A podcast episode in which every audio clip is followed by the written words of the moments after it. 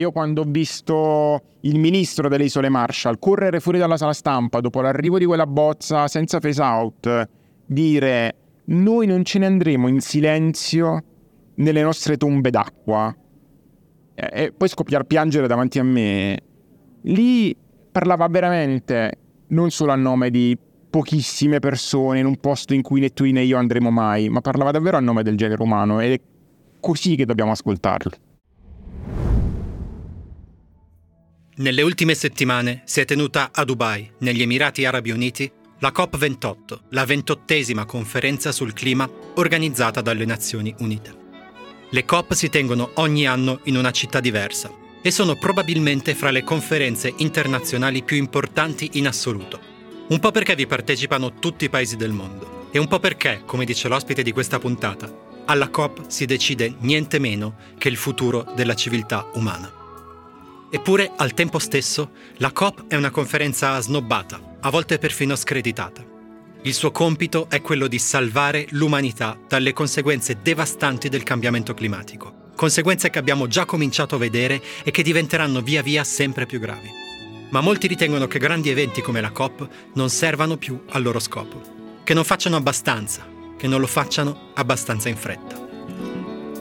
Quest'anno poi ci sono molte ragioni per avere scarsa fiducia nella COP. Anzitutto perché si organizza negli Emirati Arabi Uniti, che sono uno dei principali paesi produttori di petrolio al mondo, e perché il presidente della conferenza è il capo dell'azienda petrolifera emiratina e quindi non esattamente un attivista per il clima. Un'altra ragione per cui la COP è controversa e non sempre amata è che come avviene sempre per i grandi eventi diplomatici, molto del lavoro è basato su minuzie e piccoli dettagli difficili da comprendere. Come sentirete, basta che cambino pochissime parole nel comunicato finale per determinare enormi cambiamenti nelle politiche sul clima. Potrebbe bastare un aggettivo per decidere se la COP28 di Dubai sarà stata un successo o un fallimento. Ma come sentirete in questa puntata, ci sono anche ottime ragioni per seguire la COP e per avere speranza, una speranza cauta, ovviamente, nel processo di negoziato diplomatico dell'ONU. Se non altro perché al momento è una delle armi migliori che abbiamo per contrastare il cambiamento climatico. Di tutto questo parliamo con Ferdinando Cotugno, giornalista del quotidiano Domani e autore della newsletter Areale, a cui potete iscrivervi sempre su Domani. Cotugno ha seguito la COP28 proprio da Dubai e ha seguito in prima persona i negoziati e le trattative. Con lui cercheremo di capire come funziona la COP, quali sono gli schieramenti fra i paesi, in che modo la diplomazia politica si interseca con la diplomazia climatica e soprattutto cercheremo di rispondere alla domanda. A cosa serve questa grande conferenza sul clima? Questo è Globo. È un podcast del Post con un'intervista a settimana sulle cose del mondo e io sono Eugenio Cau.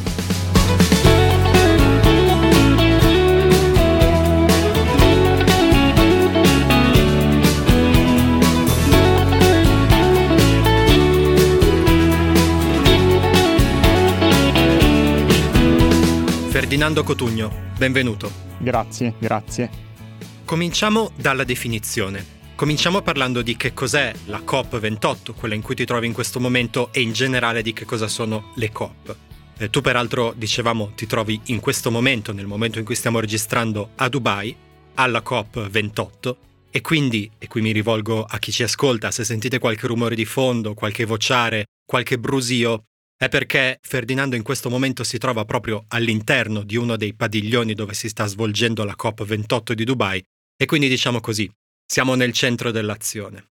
Quindi inizierei chiedendoti una definizione, appunto, un modo per inquadrare rapidamente che cosa sono le COP, che cos'è la COP28 e per dare un punto di partenza a chi magari non ha seguito.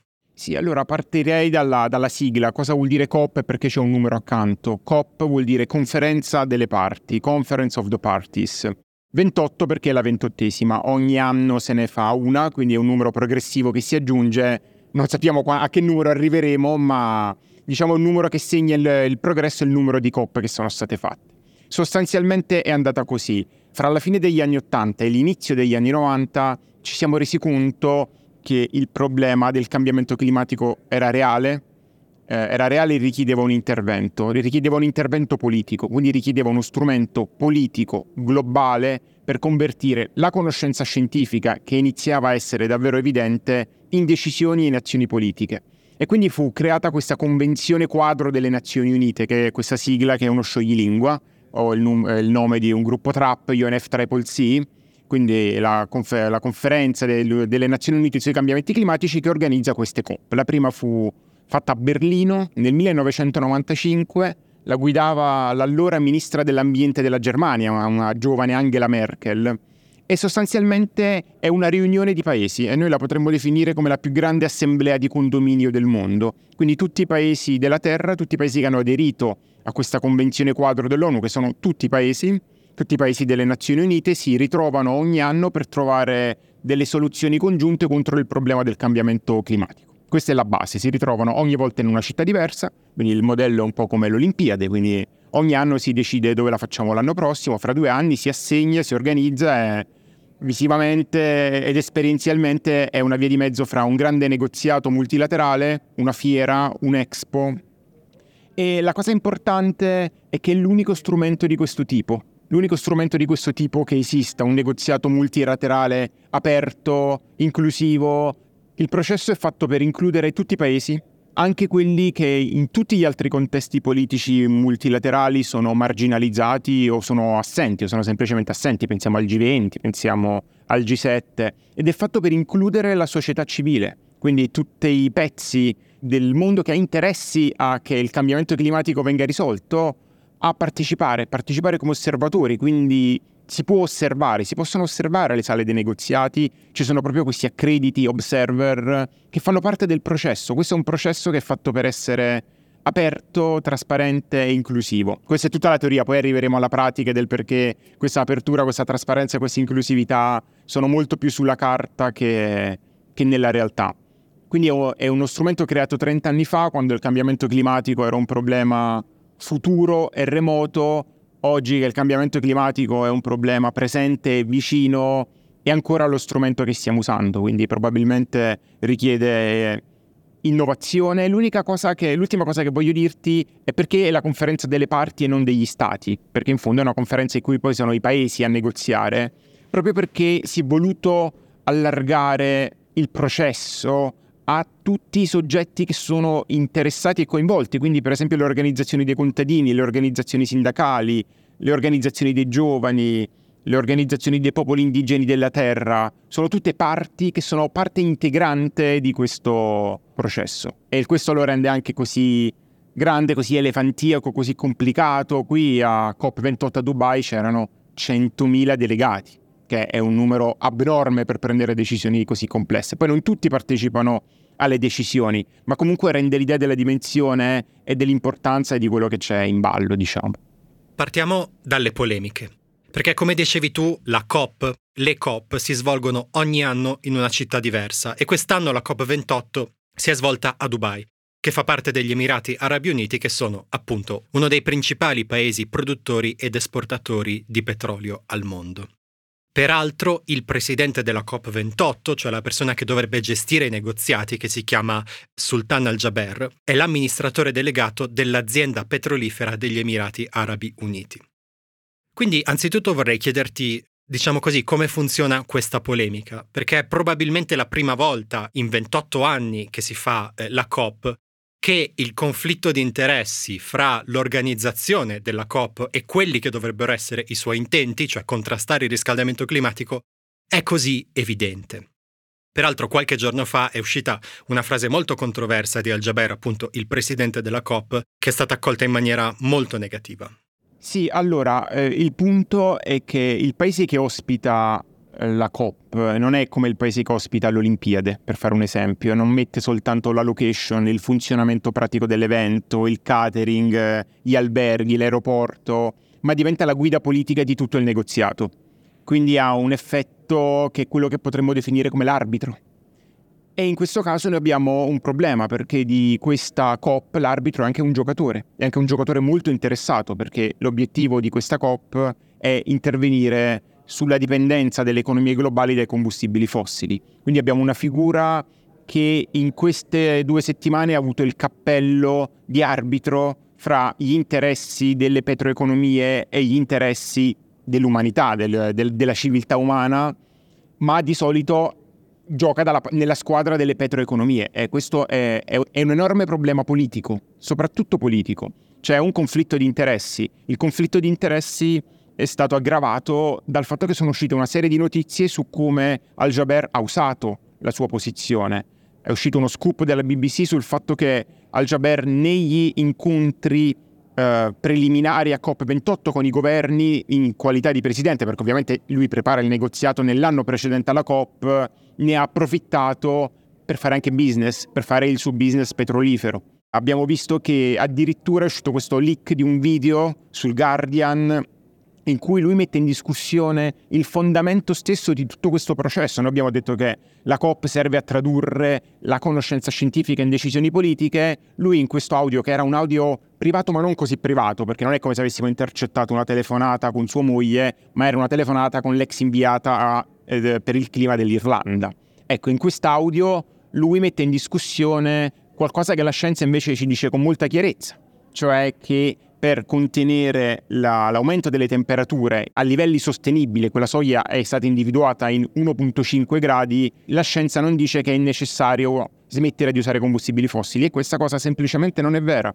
E quindi noi ci siamo trovati a un certo punto durante questa COP di fronte non solo al fatto che la COP era guidata da un petroliere, ma anche da un criptonegazionista, qualcuno che mette in discussione la scienza. E io in vita mia non avrei mai pensato che a una COP il presidente della COP dovesse convocare una conferenza stampa per ribadire che lui non è un negazionista climatico. Quindi eravamo oltre ogni possibile paradosso. La domanda che secondo me è giusto farsi è perché allora la si è fatta qui? Perché la si è fatta qui e non altrove? Proprio perché il processo è pensato per essere inclusivo, per includere tutti, per includere gli interessi di tutti. I paesi petroliferi fanno parte dell'umanità che deve prendere questa decisione. Uno dei metodi che è stato trovato è organizzare le COP a rotazione per aree del mondo. Quindi la, la COP scorsa doveva tenersi in Africa, l'ha organizzata l'Egitto, ci si candida per organizzarla. Quella precedente in Europa è stata organizzata nel Regno Unito a Glasgow, questa doveva tenersi nel Golfo Persico. E quindi gli Emirati si sono fatti avanti il consenso in questo caso è di area, quindi soltanto i paesi di quell'area possono dire sì o no, e poi magari ne parliamo per la prossima COP, che è un altro bel tema politico. E quindi eh, l'assegnazione agli Emirati non aveva niente di irregolare o controverso dal punto di vista procedurale. Oltretutto Al-Jaber ha tanti cappelli, lui fa tanti lavori e non so come faccia ad avere una giornata di 24 ore perché oltre a guidare eh, l'azienda petrolifera di Stato, oltre a essere il presidente della COP, è anche l'inviato per il clima degli Emirati, quindi è comunque la persona qui che conosce maggiormente il negoziato, quindi in un certo senso era un po' inevitabile che fosse lui, perché lui che è stato a tutte le coppe precedenti a negoziare a nome degli Emirati, conosce benissimo tutti i meccanismi e devo dire che sta anche dimostrando di essere un abile politico. Ha dimostrato di sapersi davvero muovere al di là del, dell'enorme conflitto di interessi, al di là del, del prezioso lavoro dei giornalisti, della stampa internazionale per mettere in luce cosa voleva dire quel conflitto di interessi. La COP, questa COP mai come, mai come prima è stata guidata dall'informazione, dal mondo dell'informazione, però lui è una persona che si sa muovere, è una persona che si sa muovere e che sa, che sa mediare, che sa negoziare.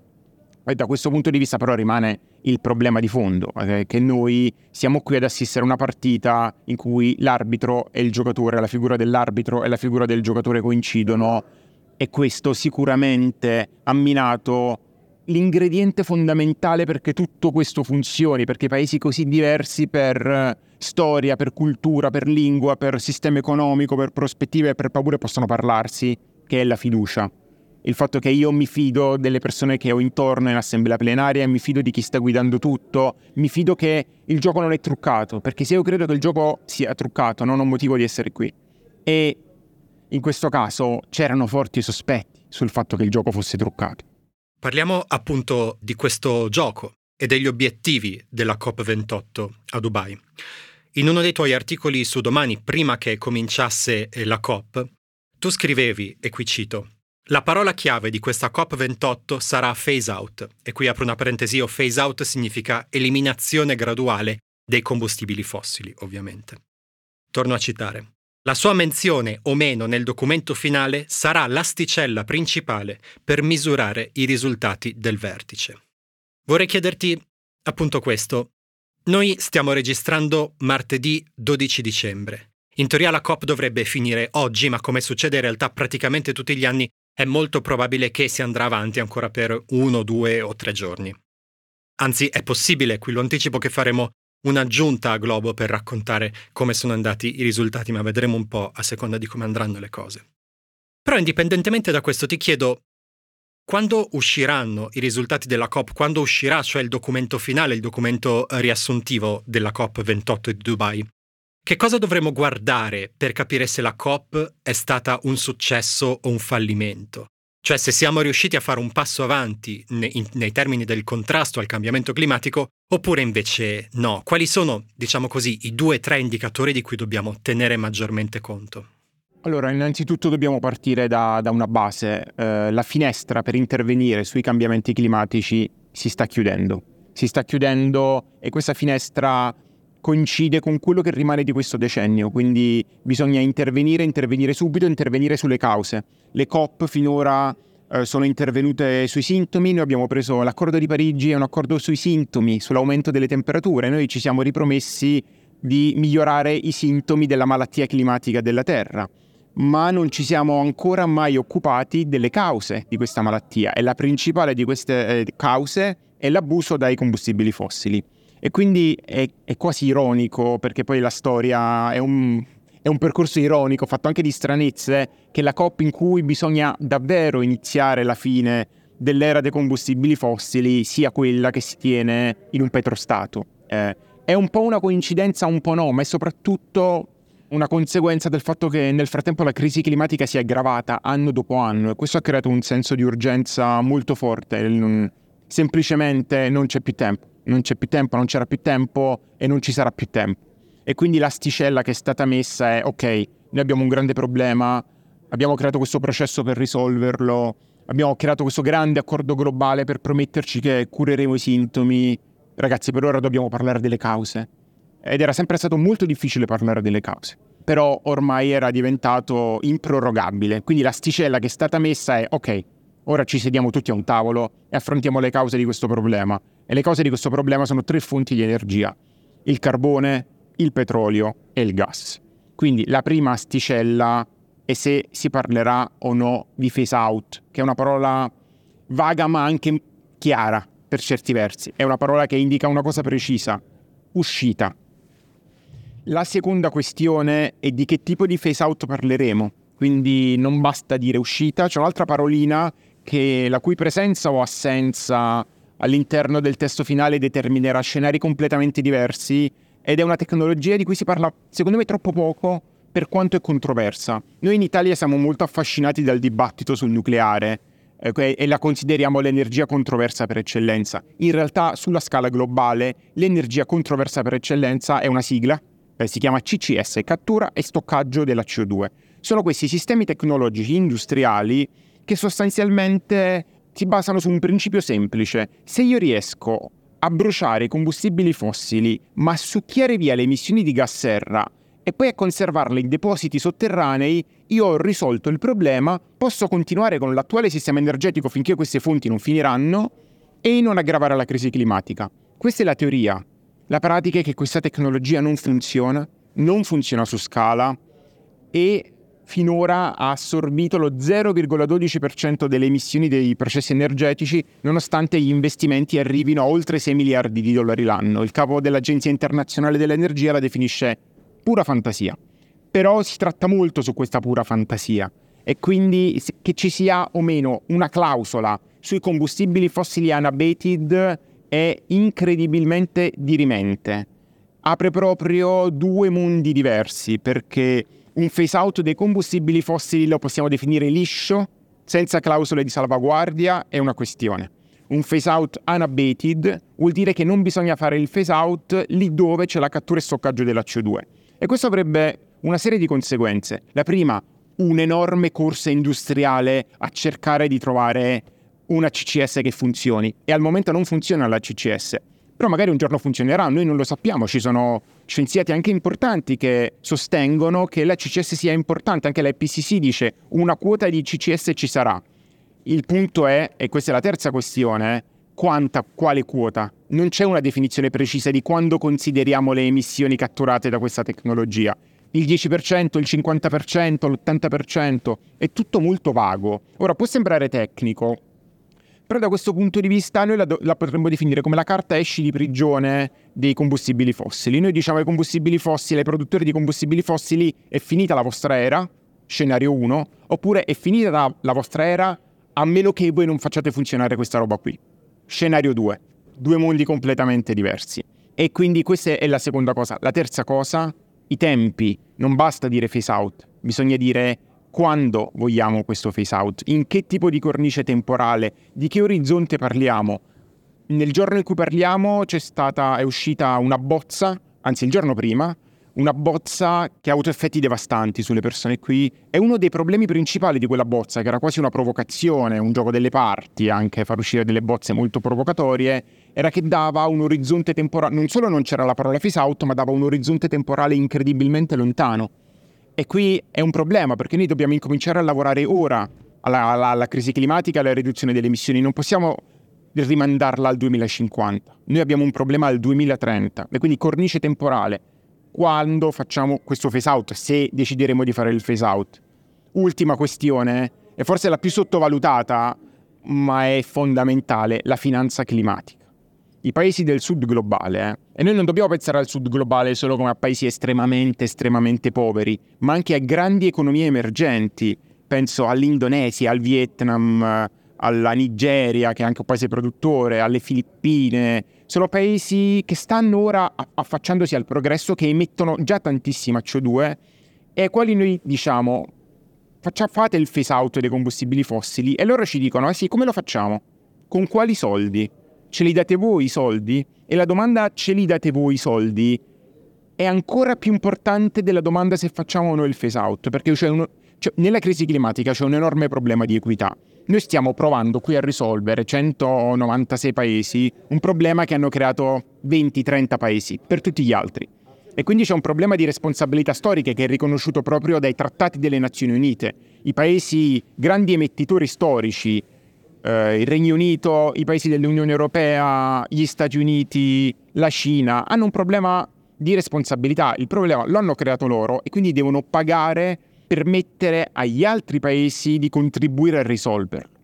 E poi devono permettere anche agli altri paesi di adattarsi alla parte del problema che non si può risolvere e devono anche contribuire a ripagare i danni lì dove i danni sono completamente ineliminabili. Questo è il capitolo dei danni e le perdite, il cosiddetto fondo loss and damage. Quindi la questione della finanza, quindi la questione di che tipo di risorse mettiamo in campo e di che scala di risorse mettiamo in campo è fondamentale. I paesi del sud globale dicono per noi un phase out dei combustibili fossili senza finanza è peggio di nessun phase out. Ci fa ancora più paura perché noi non siamo in grado di affrontarlo economicamente. E questo dal punto di vista del negoziato è ancora più lacerante, fa ancora più arrabbiare eh, i blocchi dei paesi e fa ancora più arrabbiare la società civile. Ok, come promesso, questo è un aggiornamento sulle conclusioni della COP28, perché come vi raccontavamo il podcast è stato registrato martedì 12 dicembre e il giorno dopo, mercoledì 13 dicembre, sono uscite le conclusioni, si è conclusa la COP ed è arrivato il testo finale. Rispetto alle bozze, quelle di cui parlava Ferdinando Cotugno, che non contenevano la parola phasing out, cioè l'eliminazione dei combustibili fossili, il documento finale contiene una parola differente, una formula differente, che è quella di transitioning away, cioè di allontanamento progressivo, diciamo così, dai combustibili fossili. È una formula meno forte rispetto a quella che ci si aspettava, ma è comunque qualcosa. Abbiamo chiesto a Ferdinando Cotugno, che si trova ancora a Dubai e che ha assistito all'assemblea finale della COP, di raccontarci le sue impressioni sulla conclusione di questa COP e sul documento finale, per cui vi facciamo sentire questa piccola aggiunta e poi ricominciamo con il podcast. Dopo quasi 350 ore di negoziati, due settimane estremamente tese e complicate, alla fine si è tutto risolto in eh, pochi minuti. Il presidente di COP, Sultan Al-Jaber, eh, ha letto gli articoli della bozza che era stata presentata nella notte sul Global Stocktake, quindi il testo finale di questa COP28. Nessuno si è opposto, la COP è finita, in un lungo e strano applauso in cui non era nemmeno chiaro per cosa si stesse applaudendo o perché, perché da questa COP tutti possono dire di essere usciti vincitori e tutti possono dire di essere usciti sconfitti. Le parole migliori le ha trovate come sempre le isole Marshall e il ministro delle isole Marshall ha detto è una canoa, quindi bene, perché abbiamo una canoa e prima non ce l'avevamo, ma è una canoa piena di buchi. È sicuramente iniziata la fine dell'era dei combustibili fossili, ma sarà una fine molto lenta, molto dilatata. Non c'è il phase out, non c'è il lessico che tanti paesi erano arrivati, più di 130 paesi a chiedere che si parlasse di phase out dei combustibili fossili, di uscita dai combustibili fossili. L'espressione che si è scelta è transitioning away from fossil fuels, che è molto più morbida, ma è comunque la prima volta, dopo 28 conferenze sul clima, che si parla che tutti i paesi della Terra, tutti quanti, compresi i produttori di petrolio, esprimono il proprio consenso sul fatto che bisogna fare una transizione fuori dai combustibili fossili che inizi in questo decennio critico. Questo è molto importante, non c'era nelle prime bozze ed è importante sottolineare che appunto l'orizzonte non è il 2050, l'orizzonte è il 2030. Quindi questo è, questa, questa, è la chiusura finale di questa COP, poi ci vorrà tanto tempo per digerire, ci vorrà tanto tempo per capire. Se vogliamo fare una sintesi, il testo finale di una COP è soprattutto un segnale politico, ma servirà tantissima politica per renderlo reale. Le COP servono a portare la scienza nella politica. Ora però la politica è stata fatta a un livello molto alto, quello multilaterale, ora serve portare quel livello alto nella concretezza delle cose. È stato mandato un segnale ed è un segnale importante e grande, la questione fondamentale ora è come sarà ricevuto. A questo punto vorrei chiederti, tu che sei lì, questa non è la tua prima COP. Eri l'anno scorso alla COP di Sharm el Sheikh, l'anno prima a Glasgow, insomma diciamo che sei un veterano della copertura giornalistica delle COP. Quindi vorrei chiederti come funzionano i negoziati. Puoi darci un'idea di come funziona, di come si gestisce questa gigantesca conferenza globale, che è anche una gigantesca fiera climatica a cui partecipano tutti i paesi del mondo. Ci sono negoziati a porte aperte, negoziati a porte chiuse, qual è il momento in cui tutti i nodi vengono al pettine? Insomma, se puoi aiutarci a farci vivere un po' questa COP. Sì, allora, eh, innanzitutto partiamo da Stranger Things, la serie TV Stranger Things, quindi c'è la parte di sopra e la parte di sotto. La parte di sopra, quindi quando uno entra alla COP, cioè il suo badge, entra alla COP è come entrare a una fiera, a una gigantesca fiera della lotta contro i cambiamenti climatici, una fiera che diventa sempre più grande, sempre più vasta, qui per arrivare da un punto all'altro, anche perché il sito dell'Expo di Dubai è molto grande, a volte ci può volere un'ora, un'ora intera, quindi se ti dicono vediamoci nel punto X e quel punto X è lontano, tu devi sostanzialmente impiegare un pomeriggio. E questa è la parte in cui ci sono dei padiglioni, proprio come un Expo. Hanno i padiglioni i paesi, hanno i padiglioni le organizzazioni scientifiche, eh, hanno i padiglioni le organizzazioni di produttori di energia, per i paradossi della vita e delle COP, l'OPEC, che è l'organizzazione dei paesi produttori di petrolio, ha un padiglione e questi padiglioni organizzano degli eventi, quindi ci sono credo un migliaio di padiglioni e ognuno di questi padiglioni ha una giornata fitta di eventi, di presentazioni, le organizzazioni scientifiche presentano i propri report, i produttori di tecnologia presentano le proprie tecnologie, i paesi raccontano la propria visione, quello che stanno facendo sulla mitigazione, l'adattamento e così via. E quindi è un brulicare di questa gigantesca fiera sulla fine del mondo e come evitarla. E poi c'è la parte di sotto che avviene in contemporanea, che è la parte dei negoziati. La parte dei negoziati funziona così. Ci sono dei due giorni all'inizio che arrivano tutti i capi di Stato e di governo, quelli che vogliono partecipare ovviamente. Quest'anno non sono venuti eh, i leader del primo e del secondo paese per emissioni, quindi Xi Jinping e Joe Biden non sono venuti. Ma in generale c'è questo gigantesco summit dei leader in cui a turno parlano in assemblea plenaria, dando l'indirizzo politico. Ha parlato per esempio la, la Presidente del Consiglio Giorgia Meloni, hanno parlato tutti i leader, le leader europee hanno sostanzialmente dando l'indirizzo politico, la guida, dicono com'è secondo noi, secondo l'Italia, la questione dei cambiamenti climatici e della transizione. Poi volano via e inizia la parte dei negoziati. E quindi, per esempio, io qualche giorno fa mi raccontavano com'è la vita di un negoziatore delle isole Marshall. Arriva qui, si incontra con la propria delegazione al mattino molto presto in una stanzetta. Ogni delegazione ha una sua stanzetta poi decidono qual è la propria posizione, poi vanno in una stanzetta un pochino più grande e si confrontano con gli altri paesi del proprio blocco, perché qui i paesi sono divisi in squadre. Il blocco delle isole Marshall si chiama squadra AOSIS, hanno sempre l'ONU e il mondo delle sigle, c'è un proliferare di sigle all'ONU che sono più delle note nei romanzi di David Foster Wallace, tutte sigle. E quindi loro si incontrano nei paesi AOSIS, che sono gli stati insulari del mondo, confrontano le proprie reciproche posizioni, perché magari la Repubblica Dominicana vede le cose in modo diverso da Samoa, e trovano una posizione comune e poi vanno al, a negoziare con gli altri blocchi in uh, stanze apposite e si negozia su ogni faldone perché poi ci sono tanti capitoli su cui negoziare. Quindi ogni blocco manda un negoziatore a parlare di mitigazione. La mitigazione è abbattimento delle emissioni. Poi c'è il faldone dell'adattamento, quindi si va in un, un'altra stanza a parlare di come facciamo l'adattamento, che soldi ci sono per l'adattamento. Poi c'è il faldone per la finanza, quindi quali sono gli strumenti finanziari. Quindi ogni capitolo ha questa filiera di negoziato. Poi c'è la presidenza, la presidenza è la guida del, del, del, negoziato, quindi sta lì in alto e vede tutto questo brulicare di negoziati per arrivare a un testo condiviso e a un certo punto della COP nomina gli Avengers, cioè la sua super squadra, cioè i ministri che secondo lui, quindi in questo caso secondo Al-Jaber, hanno la capacità politica, la competenza, anche la rappresentatività per guidare tutti gli altri e dice a ognuno affida un problema. Per esempio prende due paesi, dice voi siete i due paesi che si occuperanno di mitigazione e dovete convincere tutti gli altri ad arrivare a una posizione comune. E quindi è, una sorta di, di schema piramidale. Lui l'ha chiamata, sì, l'ha chiamata credo proprio la mia super squadra. E sono i ministri più competenti e lì si vede anche il peso che poi ha avere o non avere un ministro competente, perché qui negoziano i ministri dell'ambiente. Qualcuno manda il ministro dell'ambiente, qualcuno manda il ministro dell'energia, qualcuno manda il ministro delle risorse naturali, però più o meno quel tipo di ministro lì. Comunque e la volati via capi di Stato e di governo sono i ministri dell'ambiente, quindi nel caso dell'Italia il ministro dell'ambiente e della sicurezza energetica Pichetto Fratin a condurre questo negoziato.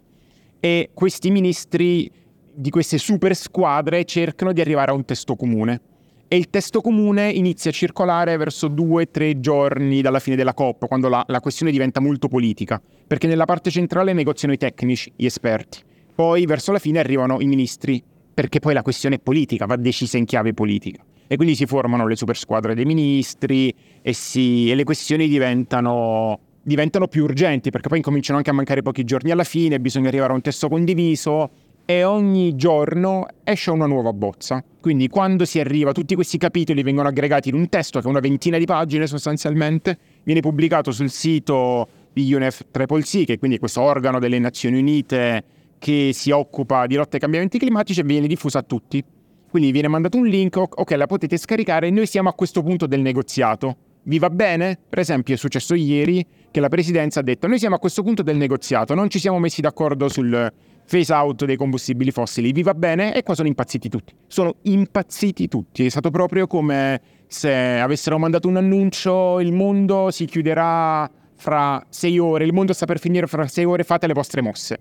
E, e ognuno fa la propria mossa. Per esempio, se io sono il ministro dell'ambiente di Samoa e io vedo questa bozza che è una provocazione, loro mi stanno dicendo sostanzialmente per te è finita, per voi è finita, iniziate a migrare perché voi non avete futuro. Cosa faccio? Mi gioco la mia partita e la mia partita è attraversare tutta la coppa dalla stanza della mia delegazione fino al media center e andare dai giornalisti di tutto il mondo a dire questi ci stanno condannando a morte.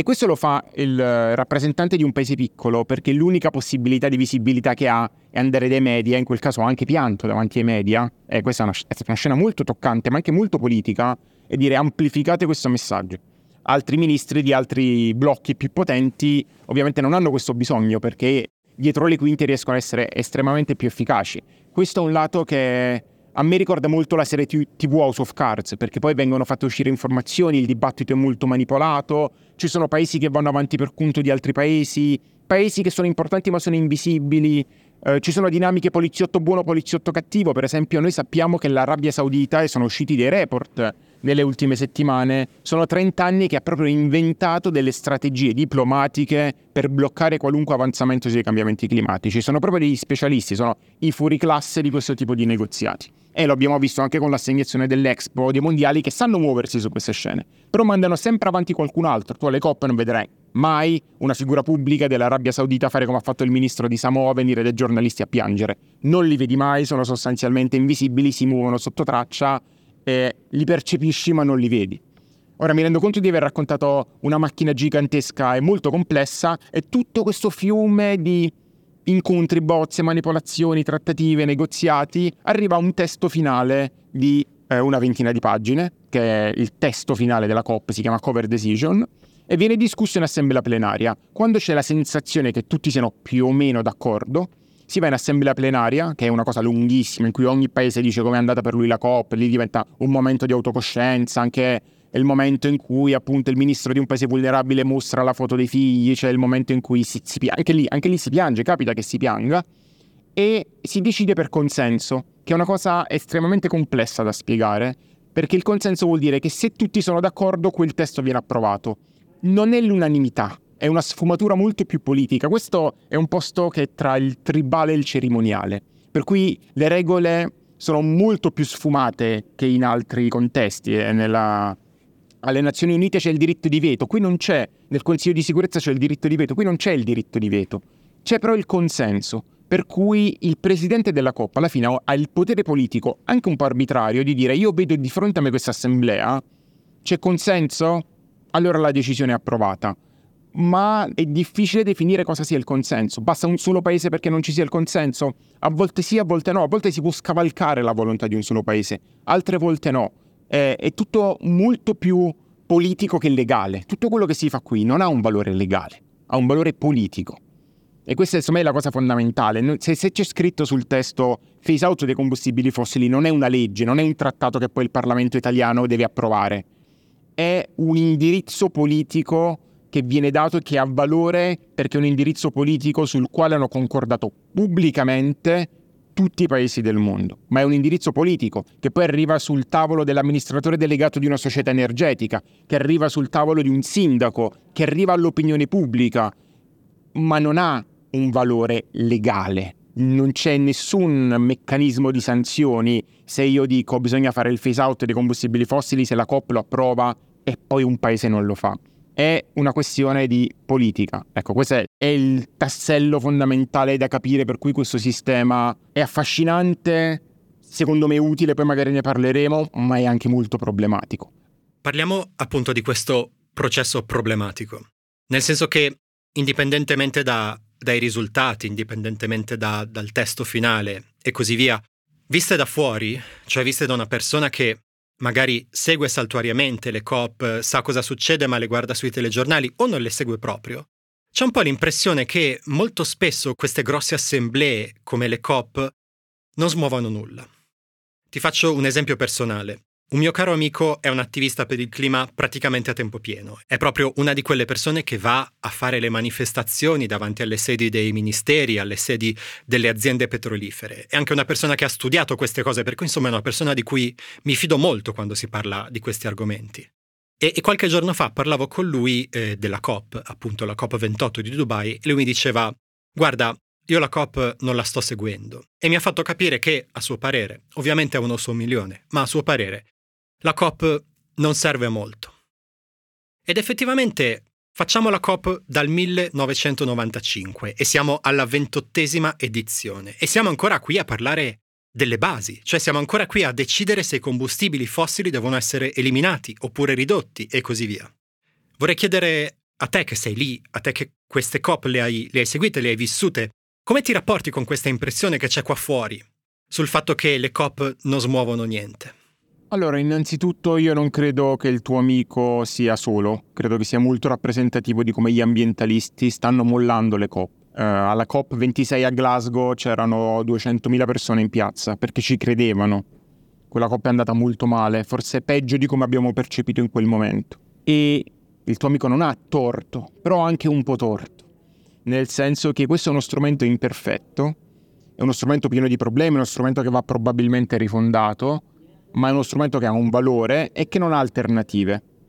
E quindi vediamo questi due punti. Innanzitutto ha un valore perché per esempio l'accordo di Parigi, che è, è, riconosciuto da tutti, dagli ambientalisti come dagli scienziati come qualcosa di fondamentale, saremmo messi molto peggio senza l'accordo di Parigi, come traiettoria di aumento delle temperature, è stato deciso a una COP come questa, la COP 21 di Parigi del 2015. Eh, quindi da questo punto di vista le COP hanno portato dei risultati. Perdonami, senza... ricordiamo che cos'è l'accordo di Parigi. L'accordo di Parigi è l'accordo secondo il quale tutti i paesi dell'ONU, della Convenzione 4 sui cambiamenti climatici, quindi tutti i paesi si sono eh, impegnati a contenere l'aumento delle temperature, a contenere l'aumento delle temperature globali ben sotto i 2 gradi rispetto all'era preindustriale e il più possibile vicino a 1.5 gradi. Questo è l'accordo di Parigi. Questa è la promessa che i paesi si sono fatti. Questa promessa prevede che ogni paese faccia la sua parte, che a casa propria faccia un programma che si chiama NDC, eh, quindi Nationally Determined Contribution, quindi un contributo che ogni paese fa a, alla causa globale. Nessuno può decidere cosa fa quel paese, quindi ogni paese fa per sé. L'unico obbligo, secondo l'accordo di Parigi, è presentare quell'impegno e presentarlo in modo trasparente e pubblico e aggiornarlo ciclicamente. Questo prevede l'accordo di Parigi. Noi ci impegniamo e per impegnarci diciamo pubblicamente davanti al mondo cosa faremo e aggiorniamo quel cosa faremo ogni 5-10 anni rendendolo più ambizioso. Questo è l'accordo di Parigi. Questo semplice meccanismo ci ha permesso di iniziare a ridurre la traiettoria di aumento delle temperature. Senza l'accordo di Parigi noi staremmo andando in un orizzonte temporale che probabilmente avrebbero visto nostri figli, nostri nipoti, verso un aumento di temperature di 4 gradi, che sarebbe significato semplicemente, non lo so, eh, l'ebollizione della Terra, anche perché un aumento di 4 gradi globale vuol dire che ci sono aree del mondo in cui aumenta di 8 gradi la temperatura. L'Europa si scalda al doppio della velocità normale, l'Europa è un continente estremamente vulnerabile. E quindi le COP ci hanno portato qualcosa. Secondo luogo, le COP non hanno alternativa. Cioè, io quello che dico sempre, io ovviamente parlo con molti attivisti e molti attivisti e li sento molto scettici e ne capisco le ragioni, però dico immaginiamo che questa è l'ultima COP, che dall'anno prossimo non si fa la COP. Mm, non ha funzionato, non si fa. E quindi a, chi affidiamo la decarbonizzazione globale? Al G20? Al G7? All'Assemblea Generale delle Nazioni Unite? Che tipo di altro strumento mettiamo in campo? come facciamo a, a, intervenire sulla decarbonizzazione di paesi grandi o grandissimi emettitori, penso alla Cina, penso all'India. Noi dobbiamo partire da un presupposto che l'energia non possiamo forzare cambiamenti energetici. Il punto non è eh, la COP o non la COP, il punto è la sovranità dei singoli paesi. A voi non è, quando, dico, quando parlo con gli attivisti, gli dico, a voi non è che non piace la COP, a voi non piace lo Stato-nazione, che è legittima, è una posizione che un po' piace anche a me, sono d'accordo. Il punto fondamentale della lotta ai cambiamenti climatici è che il problema è globale perché in atmosfera non c'è l'emissione di Eugenio, l'emissione di Ferdinando, l'emissione della Cina o l'emissione degli Stati Uniti. L'atmosfera è un bene comune globale che causa problemi globali. Ma poi io non posso andare dalla Cina o dall'India a dire ti faccio delle sanzioni se tu continui a aprire una centrale a carbone o ti bombardo se apri altre mille centrali a carbone nei prossimi cinque anni. L'unica cosa che posso fare è invitarti qui con tutti gli altri paesi della Terra e dire troviamo una soluzione perché tu non lo faccia, perché tu ti senta tranquillo a non farlo. Il punto della questione politica delle COP è dare la sensazione a ogni paese, a ogni governo, a ogni ministro che tornerà a casa e dire questa cosa la dobbiamo fare non solo perché ce l'ha detta la scienza, e questo già lo sapevamo, ma perché la stanno facendo anche tutti gli altri. E questo l'innesco che devono creare le coppe. È molto lento, è frustrante. Io seguo le coppe ed esco pazzo quando vedo questa roba perché è veramente frustrante. Per tutta una serie di problemi è fallato, ma perché è fallato il sistema degli stati-nazione, non perché è fallata la COP. E c'è una cosa affascinante che ha detto la ministra dell'ambiente della Colombia, la Colombia è un discreto produttore di petrolio, credo che sia il diciannovesimo al mondo, e ha aderito a un'alleanza per smettere nuove estrazioni. Per loro vuol dire togliersi un pezzo enorme dell'economia. Dire eh, dobbiamo cambiare, cambiare molto velocemente e toglieremo dei soldi al nostro PIL. Lo facciamo perché, perché ci vogliamo occupare di clima? No, la, sì anche, ma la ministra ha detto ma se noi continuiamo a produrre petrolio, ma la metà più ricca del mondo decarbonizza, noi a sto petrolio fra 30 anni a chi lo vendiamo? E questa è una conclusione a cui un paese petrolifero come la Colombia giunge perché c'è la COP, perché c'è questo tipo di consesso in cui si hanno questo tipo di conversazioni politiche. Il problema della COP è che è lenta, è veramente lenta, come dicevi tu giustamente 28, a che COP arriveremo? Alla COP 50, alla COP 100? Non lo so, spero di no. Però è lenta perché deve tenere tutti a bordo, ma il clima funziona se tutti intervengono e quindi bisogna convincere tutti e più è grande il, il consesso di persone da convincere e più ci vorrà tempo. Questo mostra veramente quanto è complesso trovare un, innovare uno strumento così. Sta di fatto che ha bisogno di innovazione. Secondo me eh, mollarlo, mollarlo come interesse è legittimo ovviamente perché c'è tanta sfiducia, c'è tanta ecoansia e io conosco persone che non seguono la COP non tanto per sfiducia ma perché li manda in paranoia, perché ovviamente è faticoso vedere tutto questo quanto è frustrante. Però è anche vero che molla- mollarlo del tutto vorrebbe dire lasciare campo libero a chi sta difendendo lo status quo a costo del futuro della civiltà umana, perché poi qui in ballo c'è questo, cioè il futuro delle condizioni base su cui si, svil- si svilupperà la civiltà umana nei prossimi secoli, non la salvezza del mondo, il mondo nella sua sfericità biodiversa continuerà a cambiare, evolversi nei milioni di anni, qui parliamo delle condizioni base della civiltà umana, in che, in che nicchia ecologica la civiltà umana si potrà sviluppare quando io e te invecchieremo, quando le prossime generazioni cresceranno e così via. Questo è quello su cui si negozia qui. Come dicevi poco fa, il processo di diplomazia climatica che si dispiega alla COP, che si dispiega alle COP, è un processo anche molto politico, cioè la diplomazia climatica si rispecchia nella diplomazia internazionale, nelle grandi questioni internazionali, soprattutto in un'assemblea, in un contesto come quello della COP, a cui partecipano tutti i paesi del mondo. Vorrei chiederti appunto se possiamo trovare il modo di raccontare un po', e lo so che questo è un argomento a cui potrebbero essere dedicate 18 puntate, ma ti chiedo se possiamo trovare un po' il modo di raccontare quali sono gli schieramenti all'interno della COP. Il vecchio schieramento che fino a qualche tempo fa c'era di divisione fra i paesi ricchi contro i paesi in via di sviluppo, negli ultimi anni si è andato a sfumare e complicare, quindi ti chiederei anzitutto se puoi darci due o tre linee di divisioni principali e poi magari da lì andremo ad approfondire.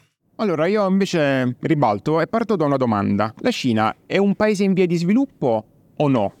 Perché questa è una domanda affascinante che alle COP è dirimente. Perché la Cina qui negozia ancora come se fosse un paese in via di sviluppo, anche se è il principale eh, emettitore globale, la seconda economia al mondo.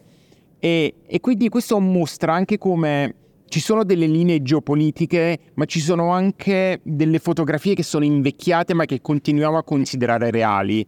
E, questo, poi arriva la tua domanda sui blocchi, su, come, su quali sono le squadre in campo. Ma quando è stato creato il fondo danni e perdite, quello di cui si è parlato tanto a questa COP, una domanda che ci si è fatti è chi lo deve riempire questo fondo? Quindi quali sono i paesi responsabili della crisi climatica? E noi abbiamo una lista di paesi responsabili della crisi climatica che viene ancora usata, che è vecchia di 30 anni, vecchia quanto le COP. E in questa lista non c'è la Cina, ma nel frattempo la Cina è cresciuta in modo abnorme ed è diventata il primo paese per emissioni, ma qui formalmente non è considerato un paese donatore, non è considerato un paese responsabile della crisi climatica. E quindi come ci rapportiamo con questa cosa qui? Chi è la Cina? Cosa è la Cina in questo contesto? E questo per dare la, dire, l'idea della, della complessità delle linee qui si ricompongono, si creano delle alleanze temporanee di paesi che magari in altri contesti non solo non si parlano, ma si distruggerebbero volentieri. Qui sono fianco a fianco, per esempio, Arabia Saudita e Iran, eh, quindi che è una linea, una faglia geopolitica molto accesa in qualunque altro tipo di contesto, hanno interessi comuni superiori e quindi qui negoziano fianco a fianco. Diciamo che c'è un blocco, che è quello che citavo prima, che ha un enorme valore simbolico e politico, che è il blocco degli stati insulari, che si chiama AOSIS.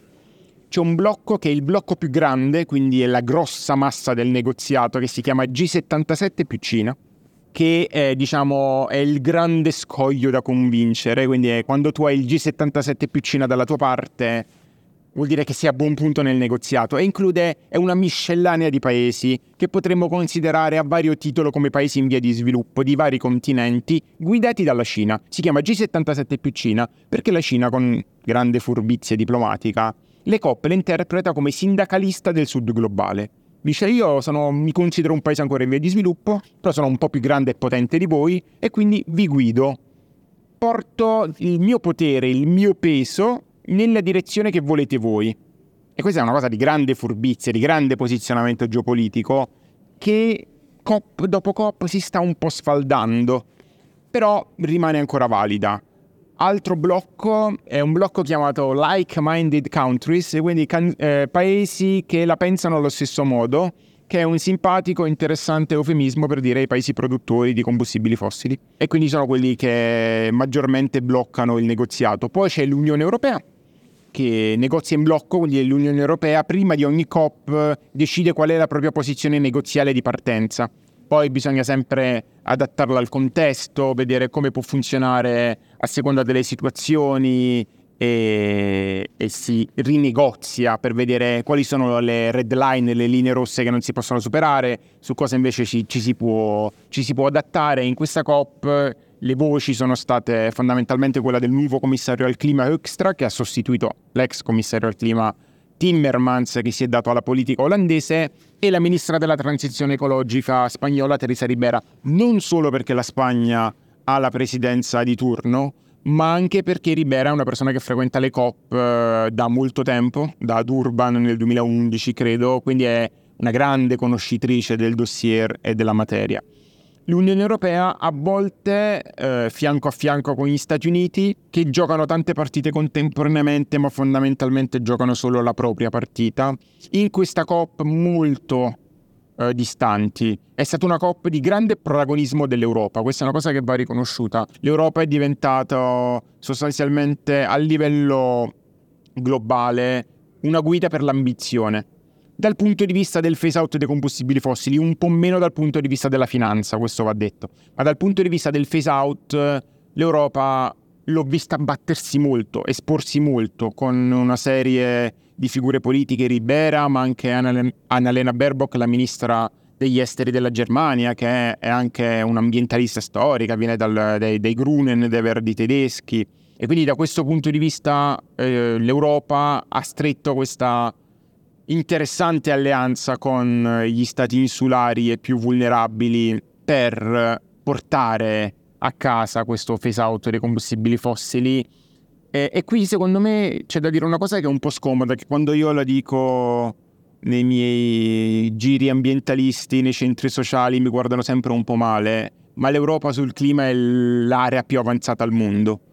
Eh, il Green Deal è il miglior piano climatico che esista al mondo, è il migliore fra quelli reali, quindi se lo confrontiamo con quelli immaginari ce ne sono sicuramente di migliori che io preferirei, ma fra quelli reali è il migliore. E noi dato che il problema della crisi climatica lo dobbiamo risolvere sul piano della realtà ce lo dobbiamo tenere molto caro il Green Deal. E questa COP era la COP in cui si giocava l'eredità del Green Deal perché di fatto l'ultima COP di questa commissione, poi si andrà a votare, quindi si ridefiniranno tutti gli equilibri europei, tante cose cambieranno, vedremo in che direzione cambieranno. E la cosa interessante del Green Deal è che non era stato pensato solo per decarbonizzare l'Europa, quindi per abbattere le emissioni dentro l'Unione Europea, ma aveva anche una funzione politica internazionale di proiezione nel mondo di uno dimostrare come funziona un'economia prospera e decarbonizzata e questo può restituire tanta centralità a un'area del mondo che ne ha persa parecchia. Diventare un modello, diventare un modello è difficile diventare un modello e vediamo quanta tossicità c'è nel dibattito pubblico europeo sull'ecologia, ma l'ambizione del Green Deal era fare dell'Europa un modello di prosperità, un nuovo modello di prosperità che avesse un impatto anche sul resto del mondo e qui si gioca l'eredità di quell'impatto, si gioca l'eredità della capacità dell'Europa di essere una guida su scala globale nella lotta ai cambiamenti climatici. Il Green Deal era quello strumento e qui alla sua ultima performance. Poi dalla, dalla prossima COP in Azerbaijan già saremo in un mondo diverso, in, in un'Europa diversa perché ci saranno state appunto le, le elezioni.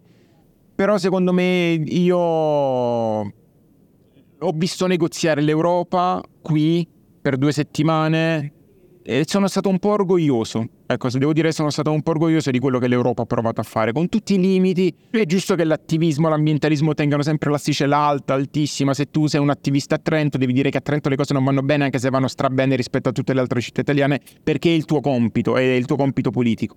Quindi in Europa dobbiamo sempre lamentarci, ma è giusto perché è un gioco delle parti politico, però dobbiamo anche riconoscere il valore di quello che è stato fatto.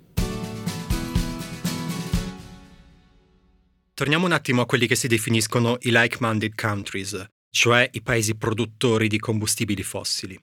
Alcuni di questi tu peraltro nei tuoi articoli li definisci come i Dirty Five, cioè la sporca cinquina, perché sono probabilmente i paesi che nella loro organizzazione si avvicinano di più a quella che è anche la loro configurazione dal punto di vista della politica internazionale.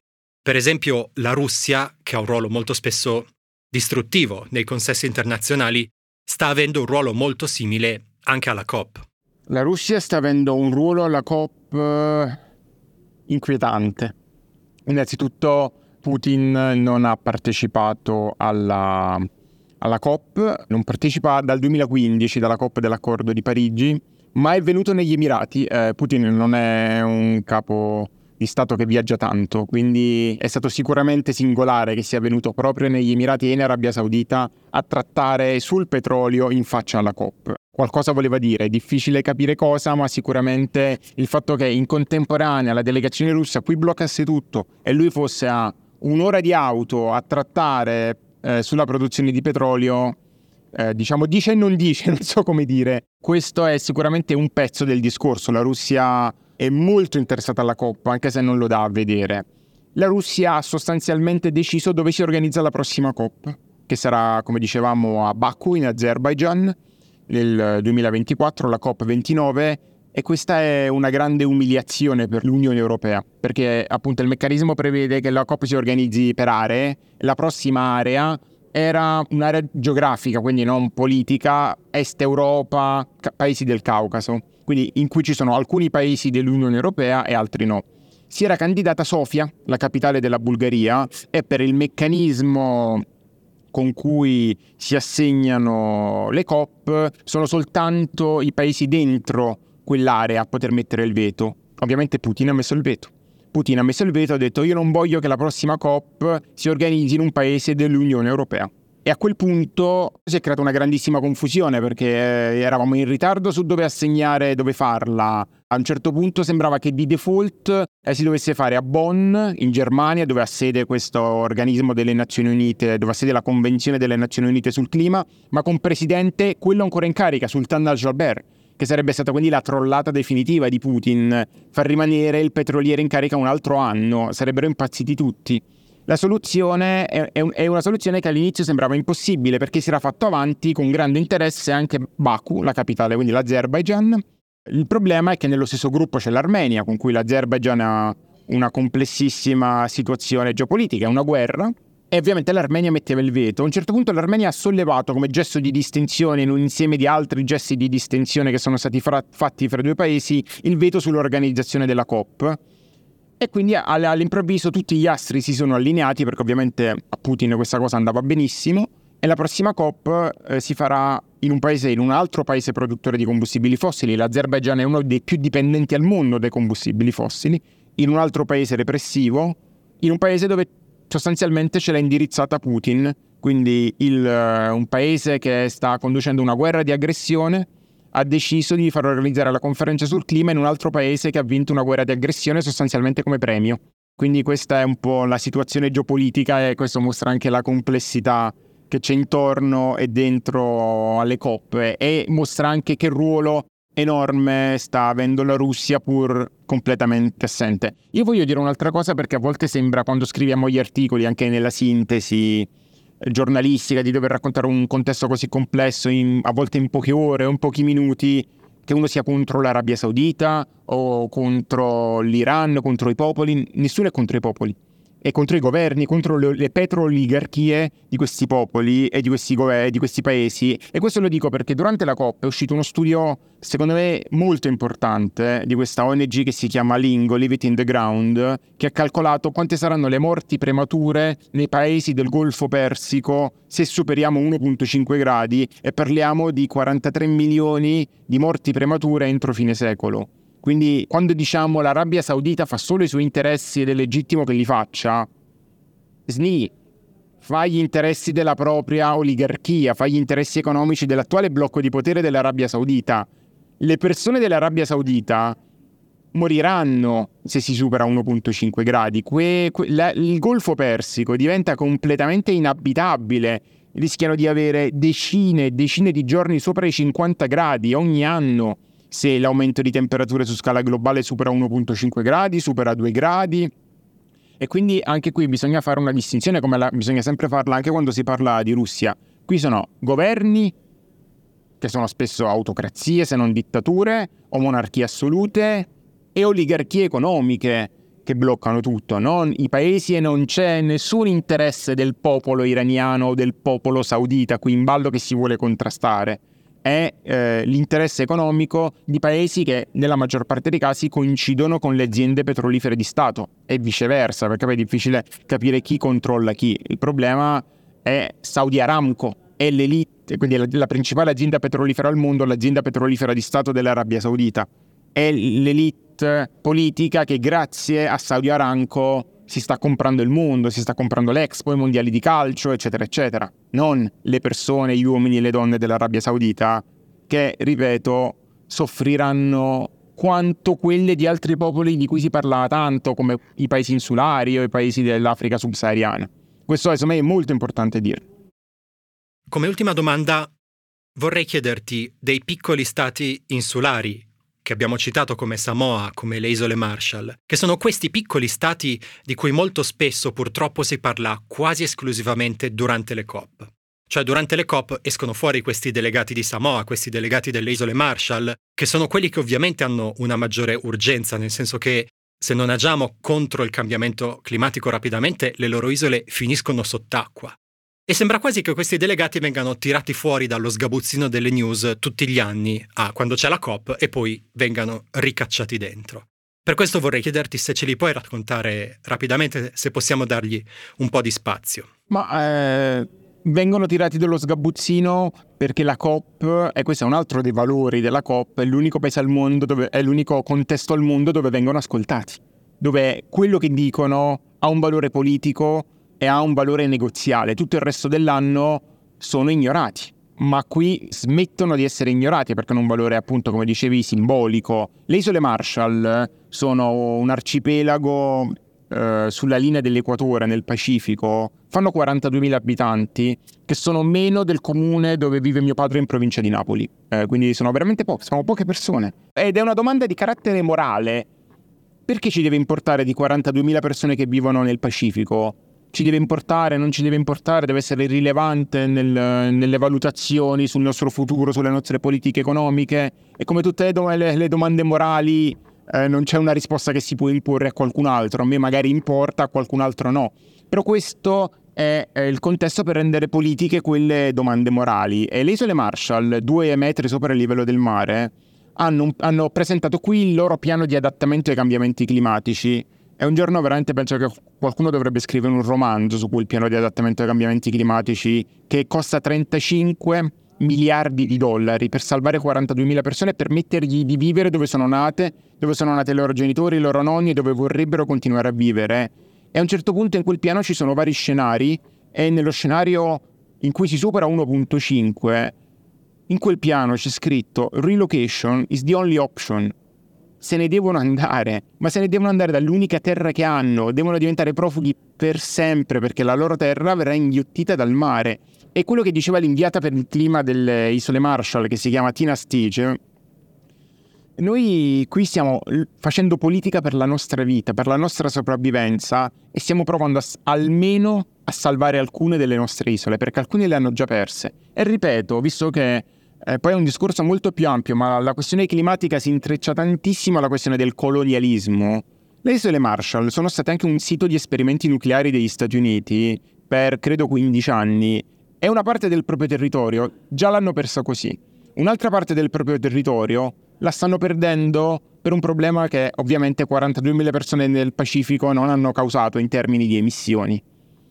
Questa è una domanda della quale ci vogliamo occupare, è importante, non è importante. Qualche giorno fa intervenivo in radio, in una radio italiana, e c'era il messaggio di un ascoltatore che diceva vabbè ma sono 40.000 persone, possono andare da, da un'altra parte.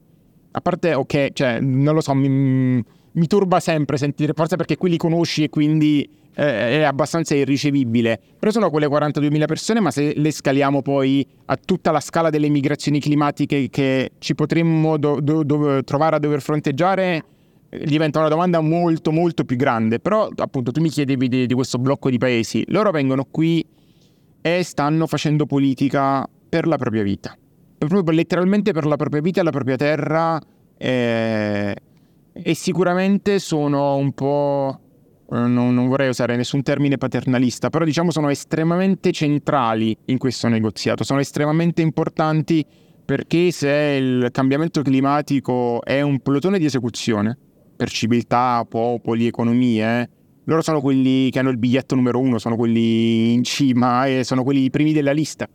Poi toccherà a tutti gli altri, ma loro sono davvero i primi della lista. E quindi hanno questo valore simbolico, se vogliamo dire, di canarini nella miniera, sono quelli che si battono politicamente qui, ma si battono veramente. Eh, la rappresentante di quelle isole non rappresenta solo 42.000 persone, rappresenta davvero tutta l'umanità. Soltanto che loro il problema ce l'avranno prima, è più grande, ce l'avranno questo secolo, magari eh, e non il prossimo, ma eh, il valore simbolico è anche quello. Noi ci chiediamo spesso chi può rappresentare politicamente la specie umana in termini biologici. No, in termini che noi parliamo sempre di Stato-nazione, ogni paese rappresenta eh, il proprio popolo, il proprio elettorato, eccetera, ma in termini biologici, perché qui stiamo provando a proseguire la vita umana in termini biologici, a negoziare anche come specie, no?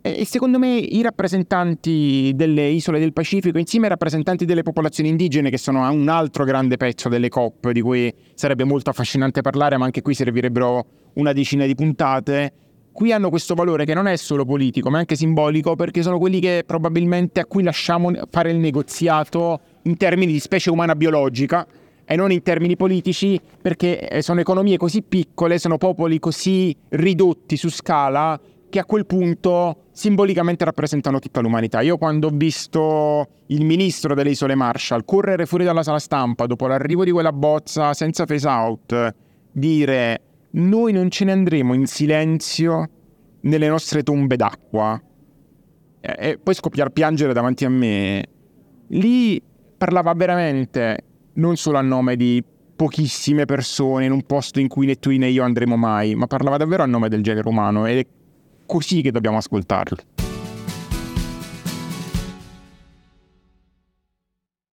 Prima di arrivare ai consigli, vi ricordo che la mail di Globo è globo.it. Vi ricordo di attivare le notifiche e di consigliare questo podcast e farlo girare sui social. Vorrei darvi anche un piccolo suggerimento, visto che si sta avvicinando Natale, un ottimo regalo che potete fare alle persone che vi sono care, ma anche a quelle che non vi sono tanto care, è un abbonamento al post. L'abbonamento al post dà a noi la possibilità di continuare a fare quello che facciamo, i podcast, il giornale, le newsletter, e dà a voi tutta una serie di vantaggi, fra cui la possibilità di ascoltare Morning, Morning Weekend, Tienimi Bordone, di avere newsletter in esclusiva, di avere alcuni vantaggi per gli eventi live. E ve lo dico anche personalmente da una persona che lo ha fatto e lo ha ricevuto, l'abbonamento al post è un regalo che di solito fa molto piacere. Per abbonarvi e per regalare un abbonamento o per rinnovare un abbonamento che avete regalato l'anno scorso, potete andare sul sito del post o sull'app del post dove troverete tutte le informazioni. C'è anche il link nelle note di questo podcast. E adesso, Ferdinando Cotugno, ti chiedo tre consigli, libri, film, podcast, serie tv, musica che ti hanno ispirato e vorresti suggerire.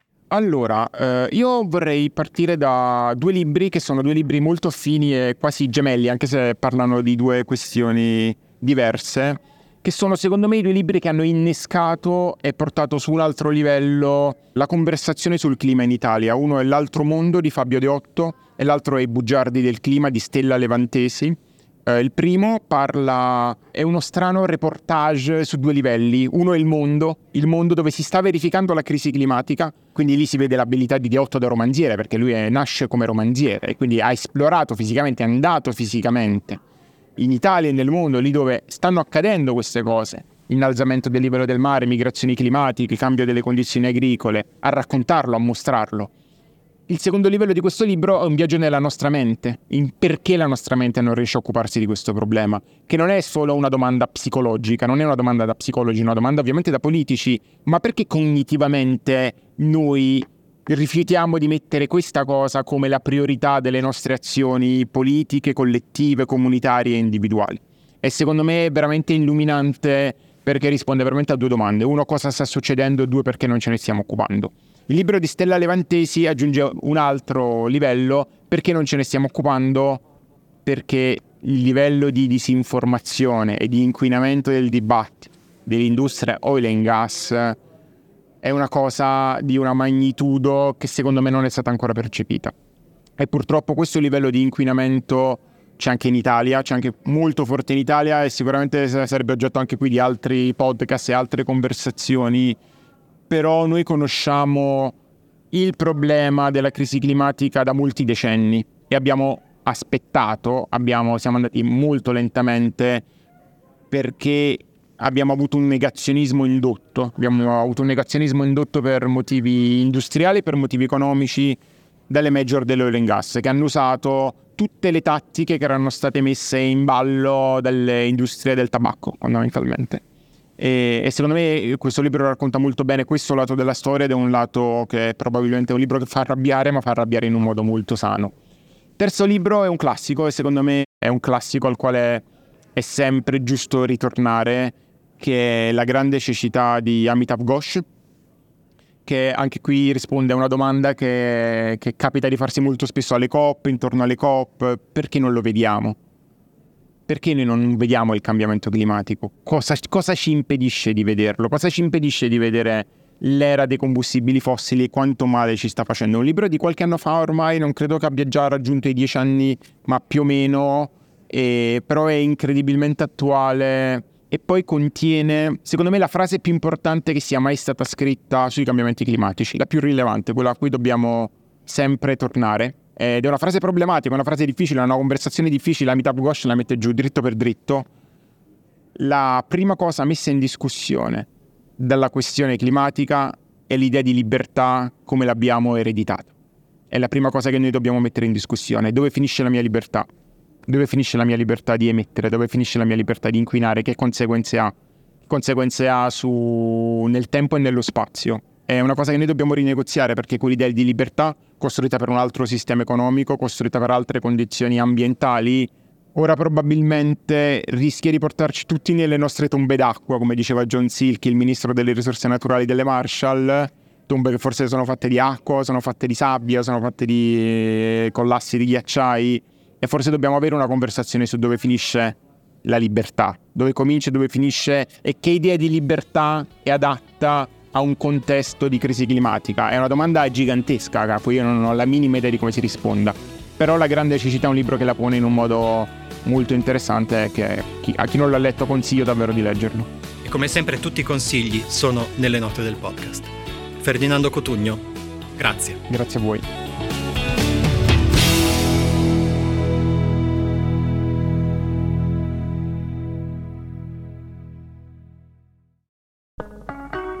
Morning, cioè il podcast che faccio ogni mattina per il post, si potrà ascoltare gratis senza abbonamento dal 10 al 19 maggio. Partiamo dall'inizio. Sono Francesco Costa, sono il vice direttore del post. Ogni mattina da ormai tre anni mi sveglio presto per leggere tutti i giornali e poi raccontarli dentro Morning e non solo. Insieme alle notizie, alle cose più importanti, alle cose da sapere, cerco di raccontarvi da giornalista anche un po' di dietro le quinte dentro Morning, dei giornali, dei meccanismi che fanno l'informazione. Morning è un podcast normalmente rivolto alle persone abbonate al post, ma appunto, siccome compie tre anni, per ascoltarlo dal 10 al 19 maggio basterà semplicemente scaricare l'app del post, che è gratis, registrarsi con un account gratuito anche quello e ascoltare Morning, Morning Weekend, anche l'archivio. Se volete, se siete curiosi, è una buona occasione per provare. Prometto che ascoltando Morning non vi mancheranno poi per tutta la giornata gli argomenti di discussione, prometto anche che non parlo sempre così veloce. A presto!